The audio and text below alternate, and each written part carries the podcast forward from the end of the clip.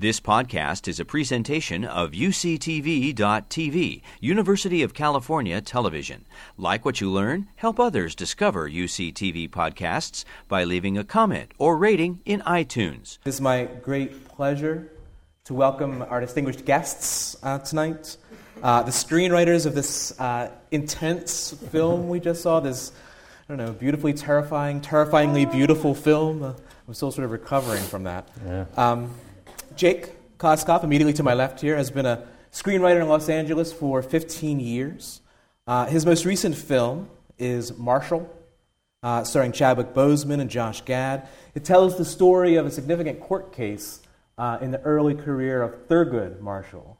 Um, I just found out today that he wrote it with his father, which I think is an amazing thing.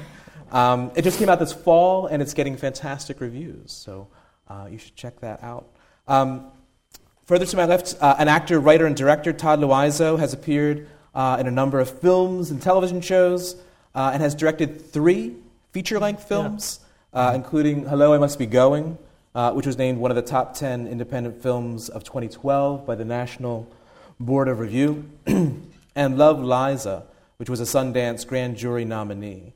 He also directed the 15 minute Hamlet, uh, which won Best Short at the New York Comedy Film Festival.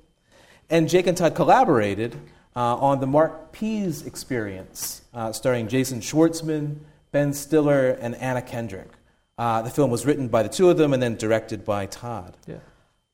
We are delighted to have them. Uh, please, could you join me in welcoming Todd Louiso and Jake Koskoff?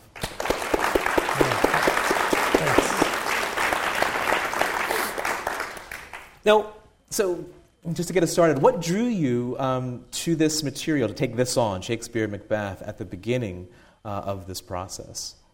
Um, Todd, do you remember? I do remember. It was a long um, time ago. Yeah, I did a lot of theater growing up uh, and a lot of Shakespeare growing up, and I was in a production of Macbeth when I was probably 10 years old, or I played young Macduff, and it just always sort of stuck in my, uh, you know, just stuck in my head. And um, um, and I had, I was uh, good friends with Phil Hoffman, Philip Seymour Hoffman, and did my first feature with him. He was in my short, The 15 Minute Hamlet, and um, then he was looking for, he hadn't played any really leading roles before, and so he had the screenplay that his brother had written, and I wanted to direct a feature, and he wanted to star in a film, and so we decided to do that together. And it took us a long time to get funding, but we, we eventually did. And so we did that. It was called Love Liza.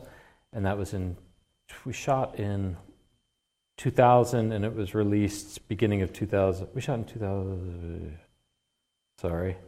It was released in was 2001 2002. we shot it, yeah. yeah, we shot in 2001. It was released in 2002.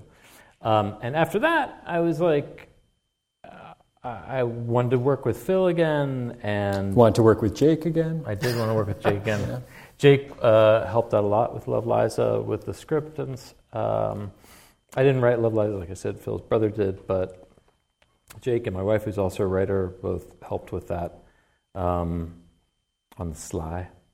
Uh, and uh, I wanted to work with Phil, and I thought, um, I just, I don't know why I thought of Well, we there, we discussed it, and there hadn't been a Macbeth Right. film adaptation in a while. Um, in our mind, there hadn't been a definitive Macbeth made, and um, it surprised us because it's, in our opinion, the most cinematic of the Shakespeare plays, and it's shortest. Yeah, it's- it's very visual, and to us, it just felt like a natural time to to make to make it. Yeah, and he to me was like the you know perfect Macbeth. Just Philip. Phil was, yeah, Phil. I, I just thought, you know, wouldn't just he would be amazing at it, and he wanted to do it, and, but we couldn't raise money for it, and uh, we tried for a long time to raise money for it, and we couldn't,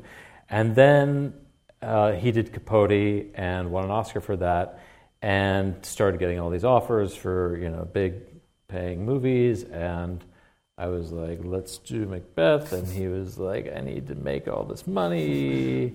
And uh, he was like, "We can do, you know, Macbeth later, you know, because he was young at the time." Uh, so I was very bummed out, but uh, was like, "All right," and put it in a drawer. And what was it like five or six years later? One of the people who had been sort of an assistant in the one of the production companies that was involved in our original efforts to make the movie came back to us and said, uh, "Is that still available? I'd like to option it." Um, so they came to you. They yeah, came to us. He, he was an assistant. We had gone. We had gone as far as going to England and Scotland to do location scouting, and and he uh, Iain Canning is his name. He was an assistant in like the office that was going to fund us, a company called Renaissance, and he had read the script while he was copying it. oh, right. And he loved when he called me like six years ago or five years ago, he was like, I'll just never forget that script. It was an amazing adaptation. I'll never forget it. Is it still available? And he said, I'm starting to produce movies again. And not again. I've started to produce movies. I have a movie coming out this fall. It's going to be at Telluride, but I'd love to option this. Uh, I'd like to get someone else to direct it if that's okay with you. And I hadn't even thought about it. And I was like, yes, great, whatever. But it turned out the movie that he had produced was The King's Speech so it was like, oh. A couple of months later, he was up there accepting the Academy Award for Best Picture. And we were like, okay, well, let's, let's do Macbeth now. Yeah. We signed, we signed with that guy. That's yeah. good. Um, and that's how it sort of all came together with getting up to when they shot 20 in 2014 and at what point did we get these actors on board? Did we get the director, Justin Kurzel, on board? At what point did all that come into um, sort of um, focus? I think Iain Canning, the producer, uh, had talked to Michael about doing it. Um, and he came on pretty soon. Yeah, he was into it. And then, you know, they, they came up with a list of directors to talk to about it. And uh, Justin, he had had, I think, just one film. Um, uh, that he made in Australia, and they felt like a good match, and he and uh, Michael Fassbender got on really well. So he signed on, and, and then it was kind of a, an arranged marriage. and uh, the uh, producer, Iain, decided that we, we needed to get together for an intensive session. So he flew Justin from, uh, I think it was in London to LA for three days just to sit with us and go through the script. And that was the, the most uh, productive time in the evolution and the development of this screenplay. Yeah, what was that process like? That sounds very intense. Yeah, it uh, cause, yeah, because we hadn't worked on it since since then, since we had put it away. Um, um, yeah, we just started going through it scene by scene, really examining it, coming up with you know a lot of questions, you know, and, and we had, you know, we would we would focus on one issue at a time. I remember, like, you know, we were looking at, you know, how does Birnam Woods come to Dunsinane? Can I just say that's one of my favorite, favorite yeah. sort of, you know, it's a problem to solve. it's a problem to solve, and, and it's a brilliant solution. you don't, you know, because you picture the play, and there's like a bunch of actors holding, you know, pretend sticks, right. walking towards the castle. Um, and here's an opportunity to do something grand. And we, you know, I remember me and Justin sitting there just kind of with no ideas, and Todd kind of standing looking really spaced out. And he was like, uh, maybe they burn the woods and the ash and smoke comes to. I had to say that. And we were, that we were both like, like, yeah. That feels like a very California solution right. to problem these days. yeah, uh, that true. one place comes to another via ash. Yeah. Right. Well, I, I, remember thinking like it, it, it's such a because it's been done so many times. How do you do it that's different? How, what's like some and that's what was really the most fun about doing the adaptation. The you know first draft we did and all the way through was you know coming up with different you know, interpretations of the of the play of the dialogue. Um, you know, and every scene, every line almost requires a, de- a decision. Yes.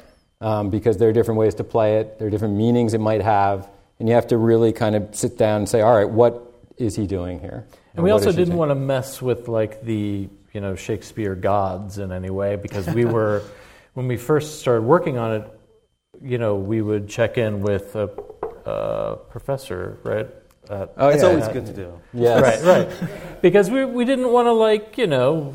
I mean, I know the play and I know a lot of different plays, but I also wanted to, we wanted to make sure we weren't you know completely going to offend uh, the academic world, and we weren't gonna you know. Uh, so we we did a lot of our homework that way with what we could cut, with what we couldn't cut.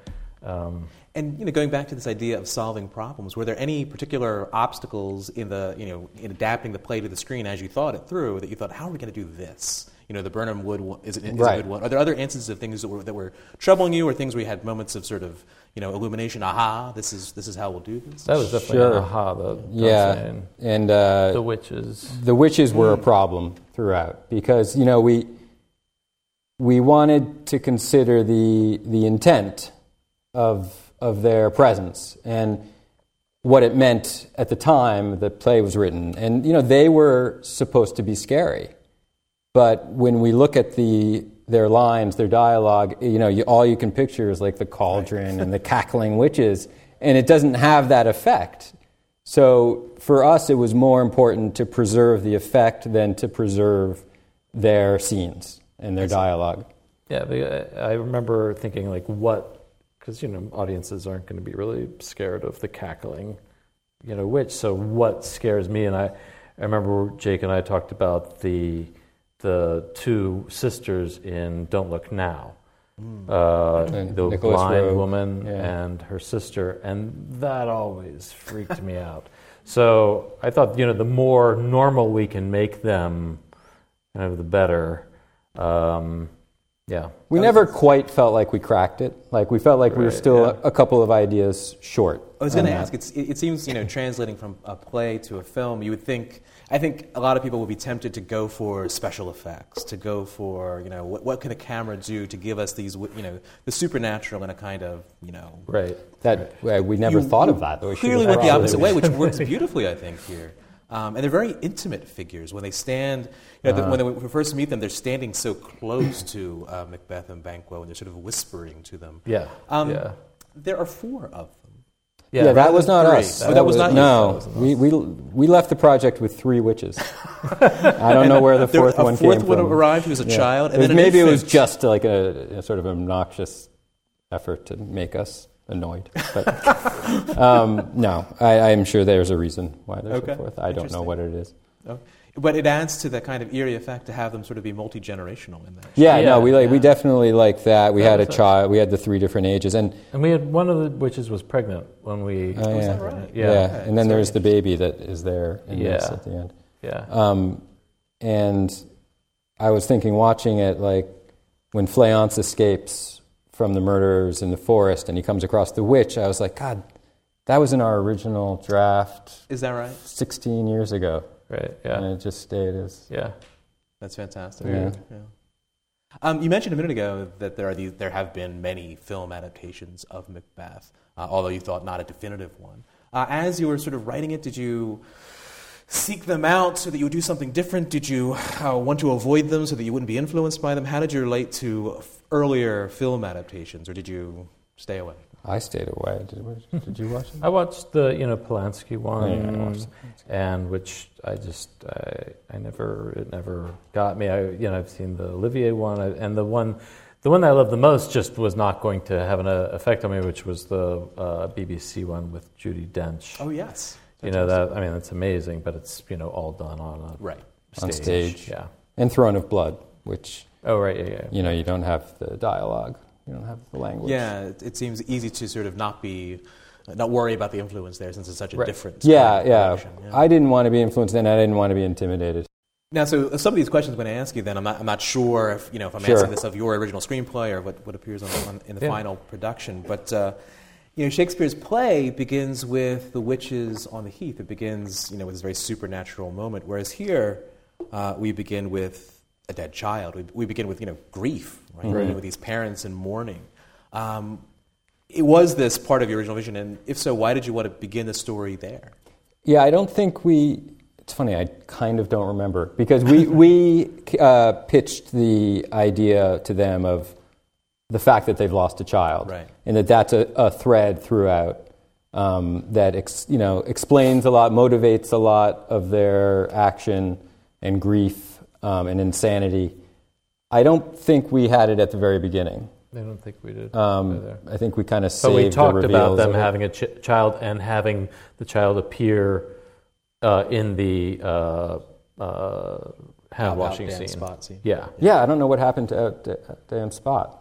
The, Yeah. the spot was the, The- yeah, the spot's on his face, but then they, ne- she never says it. it's it's almost as if we're we're, meant, we're waiting to hear it and then we Yeah. see it visually. Is that Yeah, Yeah, I that's- forgot. we I just remembered We that. kept too. that in there. I Yeah. remember that we had. She goes back to Inverness, and she hears a child crying, and she's making her way through the her old castle and finds the child. I think Jake came up with that. That she that we see the child, you know, is riddled with spots, and that was a different. We were like, what can we do differently with Outdam Spot? right. You know, And and it's so- tricky when you're trying to do something differently because it's very conspicuous and it has to resonate um, immediately.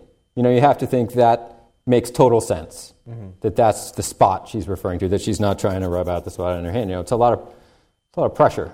But Yeah, um, if, if, I mean, it feels like it would have felt like the most one of the more daring things to have done with this play to take this iconic speech Right. and Right. give it a very different valence. And I Right. really, you know, appreciate the fact that uh, you know the film, and I assume then this the, the original screenplay you wrote uh, really does take a lot of risks uh, with this material, which is, Yeah. which is fantastic. And I mean, that was the fun, the really fun part was kind of taking dialogue and, and putting it in a different scene.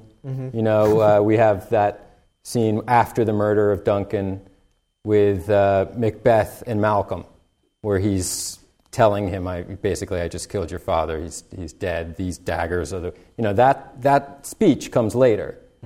Um, comes and it does, isn't delivered to And Malcolm. it's not a threat. And way- it's not a threat. In fact, he's play acting, saying, you know, I don't, I came in, he was dead, and I didn't know what to do. Yeah. So th- those know- kind of things were really kind of the, the most exciting.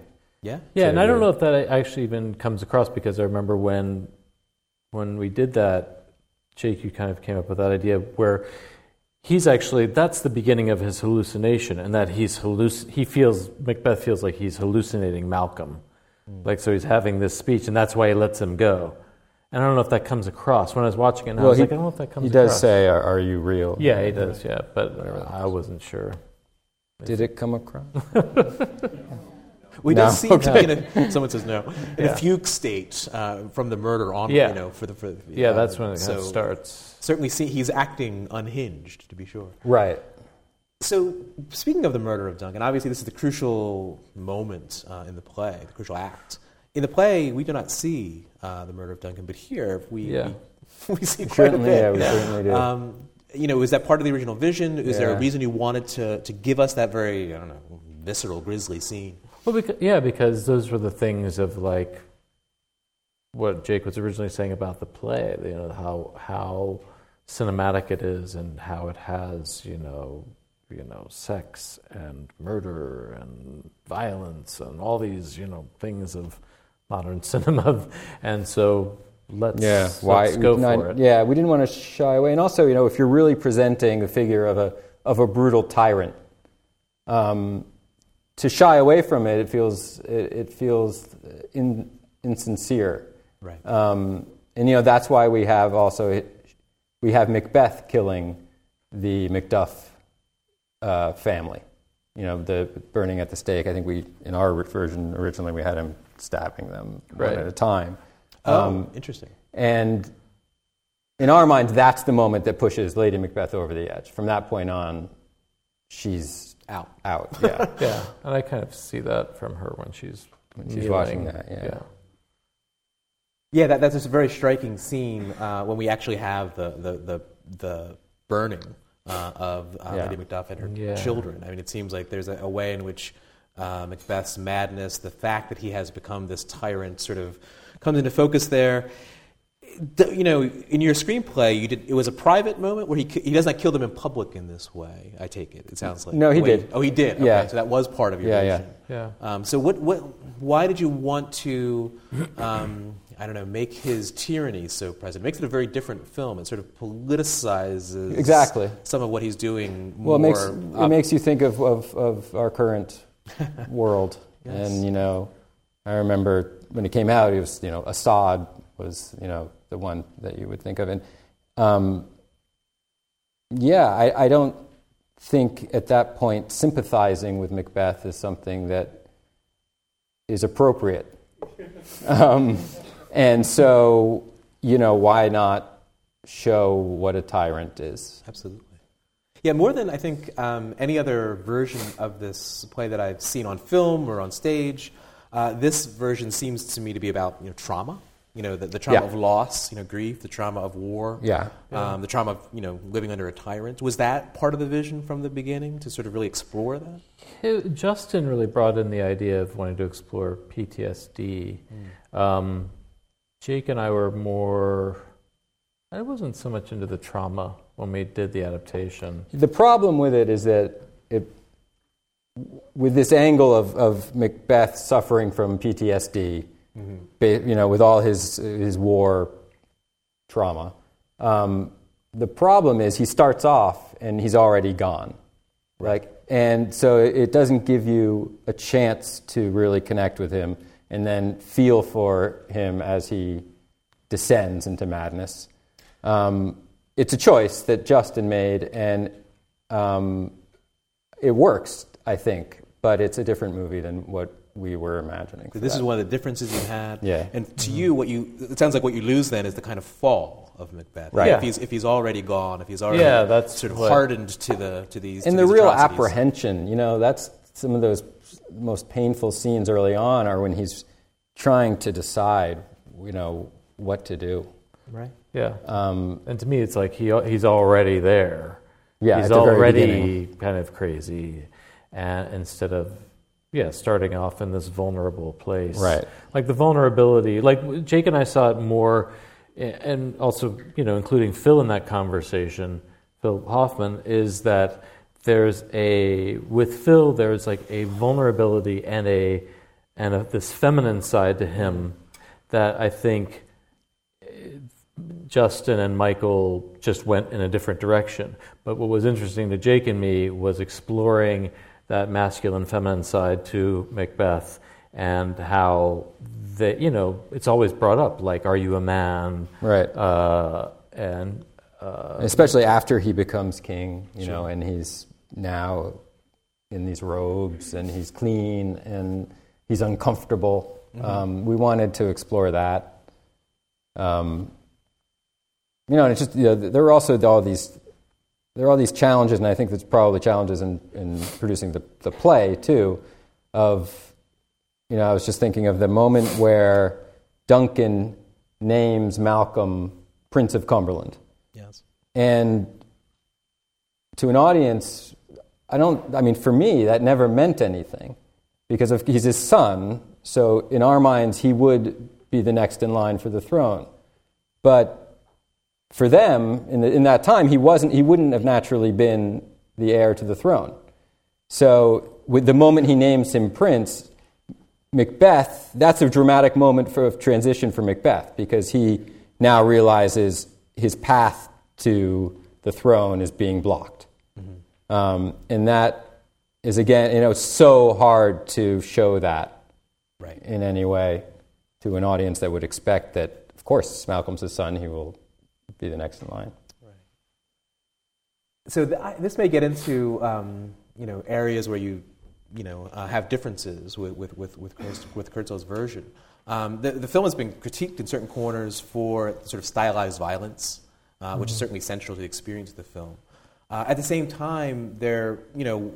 In its handling of the material, one could see a kind of anti-war message in it. I'm thinking especially of the moment when um, we get that initial battle and we see all those, you know, re- you know, sort of achingly young Yeah, men those going faces into war, are beau- children. Yeah. yeah. Um, was that you know ha, ha, you know in terms of your vision for the of the film what, what, what this kind of brutal world that we Yeah. get, what did you want the audience to feel about it or That was did you that was in our s- original script. I think that's what everyone took away from it when Yeah. they would when they would read it. yeah. Um, and I think it was very effective the way he did it. I mean, it's beautiful Yeah. and, and, and brutal.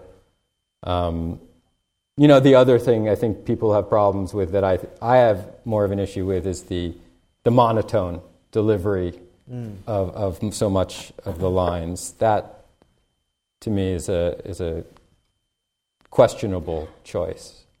Um, I don't know. What did people think of that?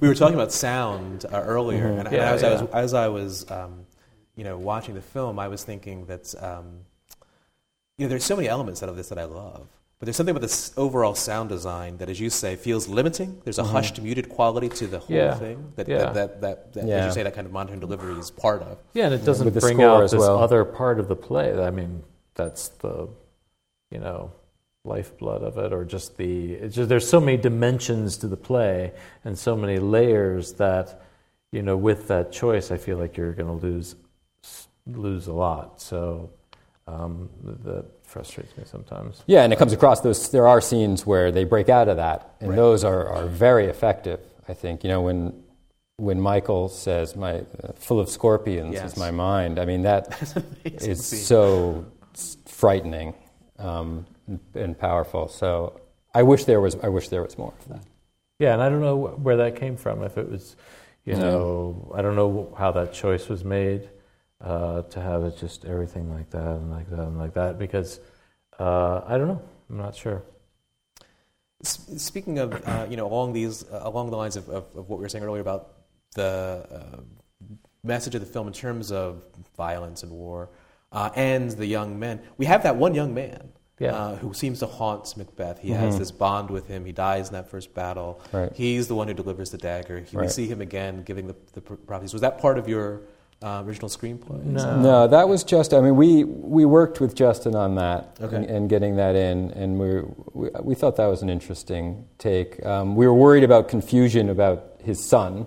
Right. You know, is Is that his his son? son? Is, Right. is that another son? What is what's going on? Why? What is that connection? So I'm not sure how it works for people, but um, I thought it was an interesting choice. In general, this fil- there are so many children Yeah. in the film. Yeah. Um, I mean, this is obviously part of the play. There, it is part of the play. Absolutely. Yeah. Um, but here we get uh, not only do we get the extra children in term, with regard to the witches, Mm-hmm. we get this sort of surrogate son for Macbeth that we just talked about. Right. At the very end of the, of the film, um, we have is that Fleon Yeah. Yeah, yeah. who comes to the battlefield and takes Macbeth's sword, and Yeah. Malcolm, who's very young here, Right. uh, sort of flees the throne, or seems to leaves at least the throne room. Can you talk about the ending of the film? I don't know. Yeah, I mean, I, I, I remember talking to, we were talking to Justin about it, and, you know, about how interesting it is that it's Banquo's, you know, we, we don't, Malcolm takes over the throne, but it's Banquo who's been prophesied to be the, you know, the father of, of the heir. So that means Fleance is in some way connected to He's the future He's, somehow. yeah, or his children or whatever. But um, so so we he, so Justin then wanted to bring that back in at the very end um, to to set up the idea that you know like a sequel. where it's Fleance and Malcolm. Uh, I wanna Get ready. or, or the cyclical nature of things. Right? Of course. this will happen again. Yeah. or what Yeah. have you, yeah. Um, so you, when you first, had, you know, were envisioning this this project, you had Philip Seymour Hoffman in mind as Macbeth. Here we have Michael Fassbender and Marion Cotillard. Yeah. What you know, in terms of these performances, you know, were there things that surprised you? Uh, you know, the things that these actors brought out of these characters that you wouldn't have seen, or were there moments where they you realized something that you really wanted for the film? Can you say tell us what you Mm-hmm. thought of these performances? Um, I, I, I thought she was amazing. I just thought she was amazing. Uh, you know, because I was I was originally supposed to direct it, so sometimes I get like, damn it. Um, so I love Michael. Um, I, I think he's amazing. I think I like I was saying. I'm not sure what the choice was with going so flat with the delivery. I'm not sure. You know, the film. You know, I could not have made that film. It's it's amazing, visually striking. It, um, it was incredibly difficult to make. It looks like. Um, as far as though the the direction, as far as emotionally though, I, I that's where I go like. I get a little bit frustrated, just like thinking like, oh, I would have done that or had them do this because just of the arc Yes. of things, and and uh, um, so that can get a little bit The- frustrating. I love Sean. Uh, I was just going to say the performance to me that stands out is Sean Harris as as Macduff because that's such a difficult part Yeah. to, to make into something. Um, and also I love David Thewlis too. Yeah, and David I love Thewlis as him. well. He's amazing. Yeah. I love him.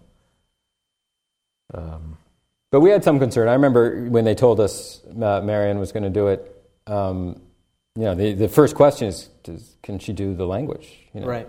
Um, and I think that was her question as well. She Right. she wasn't sure.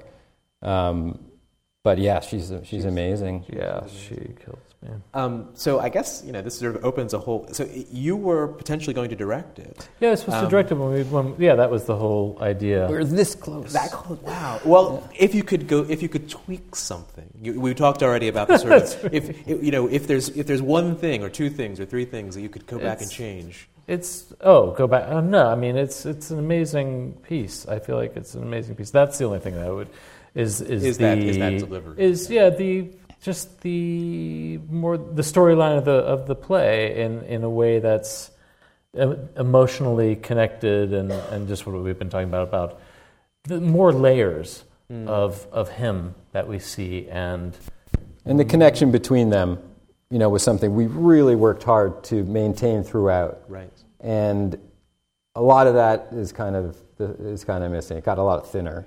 Um, Like, I remember in the first scene with Macduff and Banquo after the battle scene, they gave the monologue of Banquo's to the character with the beard. Um, but it's, It's it- kind of a composite. Yeah. yeah, yeah. But that's Banquo's speech, and we used to have what speech?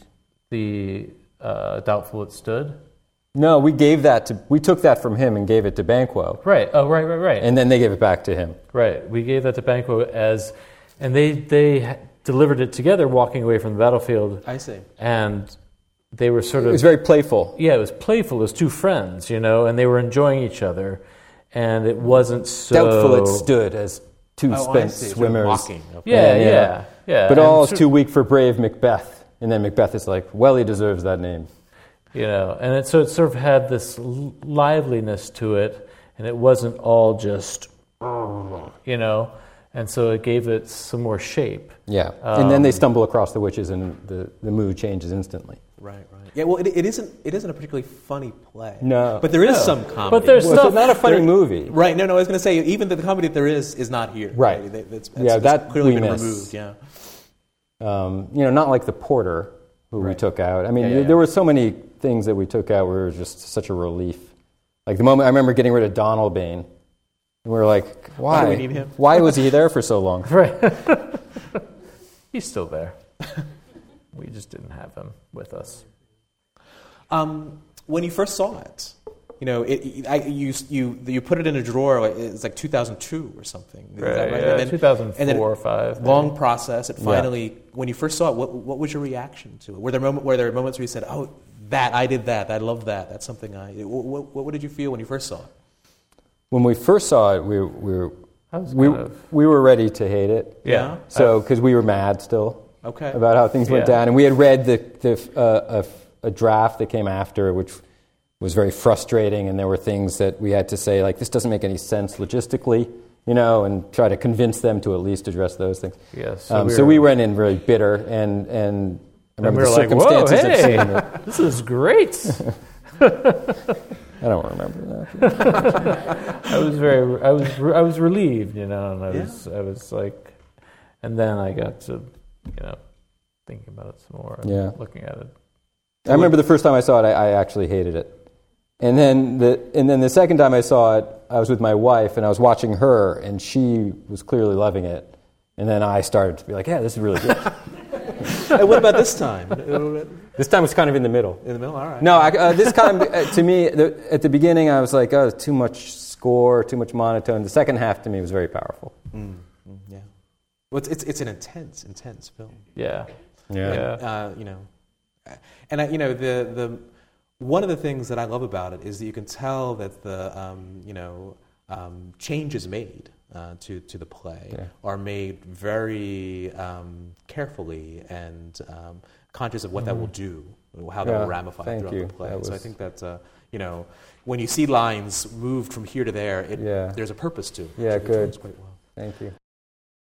You know, while I, I, I do think this is a fantastic achievement, now I, I, want, to, I, w- I want your version. I know. well, can you imagine how we feel? I, I can. um, w- would you ever return to, to, to Shakespeare to do another ad- adaptation Yeah, I of want to right now. Yeah? Yeah. but what play do you suggest? oh, King Lear is my favorite. Although It's it's, a it's- hard one. It is, yeah. But yeah. Actually, I, I saw like uh, um, Harold Pinter did an adaptation of King Lear, but it was like 400 pages long. I remember I, Tim Tim Excuse me. Roth had it. oh, right. I went over to meet with him once, and he was like, "I have this. I like, like, You "Oh meant- my god!" He was that was for this. He was yeah. attached to this. Yeah, he was. Oh, attached to, is that he, right? He was going to play uh, Macduff, I think. Yeah. Yeah. Oh, wow. Yeah, when Phil was. That would Yeah. be very interesting. Yeah. Yeah. Oh well. Oh, well. well, thank you very much. Can we, can we thank them once again? Thank you. Thank you guys. So fun. You've been listening to a podcast by University of California Television. For more information about this program or UCTV, visit us online at uctv.tv.